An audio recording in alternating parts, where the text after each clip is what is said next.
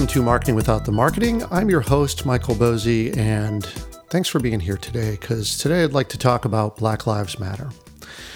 Now, if you've been following along with the podcast, in this new format, I would like to look at the language that we use in our marketing. And I put that in quotes because we're all doing marketing of some form or another. If we want to make a positive change in the world, our words, our messaging, it's critical that we get it right with precision, positivity, and true empathy towards those who are set to receive our message.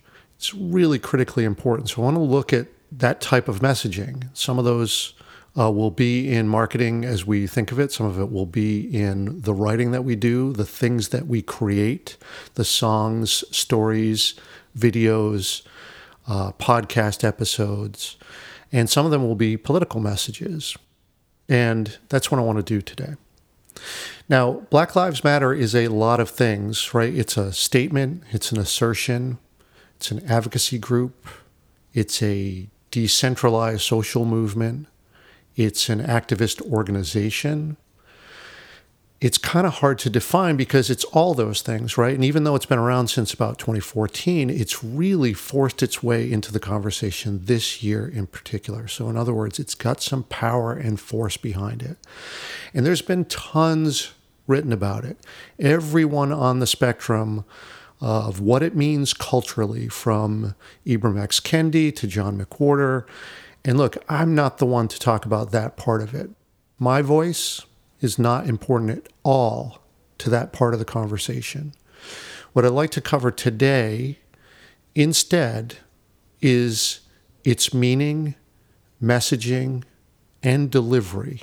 In other words, I want to look at it through a media lens. With that, let's get started. Now, in its simplest form, Black Lives Matter is a near perfect slogan, and here's why. One, it's a statement of the bare minimum. And two, either you can say it or you can't. Now, what do I mean by bare minimum? I mean, if we unpack the phrase, right, the use of the word lives is key right? We should hope for more than that. Not just that Black lives matter, but Black voices matter, Black opinions matter, Black minds matter, Black intellect matters, Black leadership matters, Black creativity matters. You, you get the idea. But the phrase is about lives. And the contention embedded in this phrase is that to date, Black lives have not mattered. So it's an assertion. And then there's the matters part, right? Again, bare minimum here. Michael Che covered this to perfection in his Netflix special, where he kind of made fun of the the matter portion of it. Right, we're not asking for equal rights or even rights at all, just that our lives matter. Uh, and of course, he did that in a humorous way to sort of bring light to this. But it's the same type of thing that we're looking at here, uh, breaking down the phrase. Now, the magic of this phrase, Black Lives Matter, is that it functions as an assertion, right? It's a simple statement. Say it with me Black Lives Matter. Period. Anything that comes after that period undermines the sentiment, and it's a tell.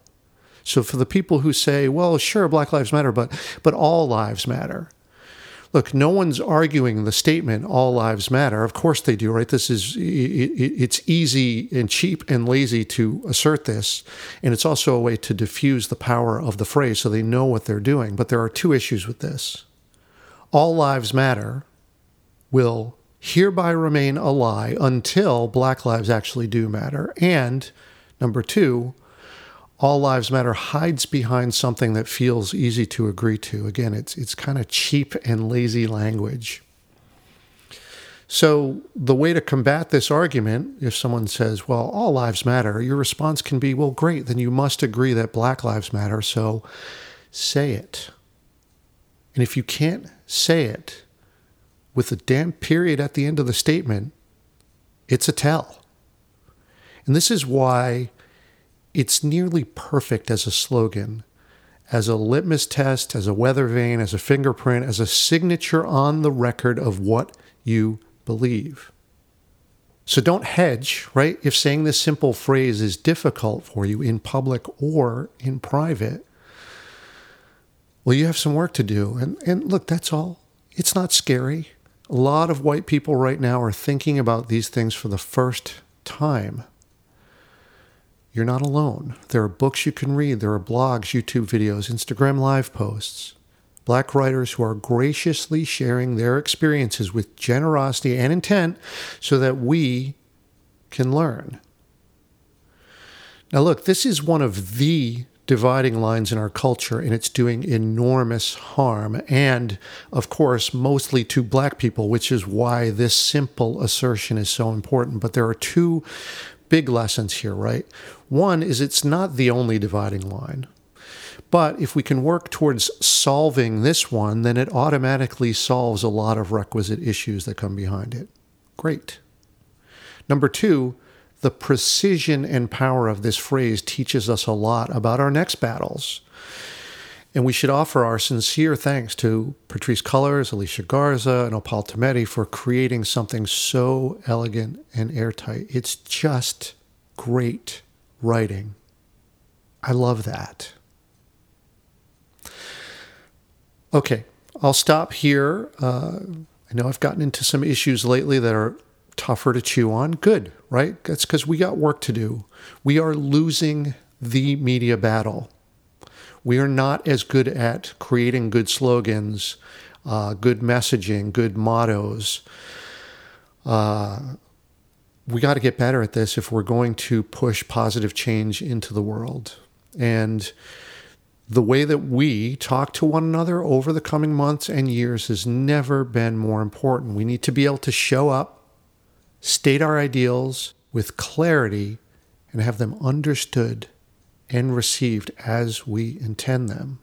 To be able to push forward a positive message and then defend our position when we're challenged, right?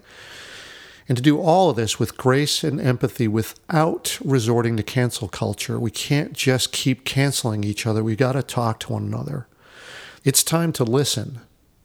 We need each other, and that starts with a conversation.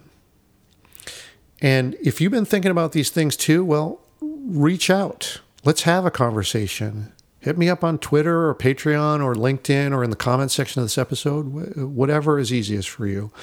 All I can say is that I'm doing this with a genuine intent to help. I want to learn. And if you want to learn too, well, let's chat. All right, well, speaking of speaking up, uh, next up, I want to talk about how you learn to put your voice out there to draw people into a community with, well, you guessed it, a podcast. Until then, be well and be good to one another. We'll see you on the next episode.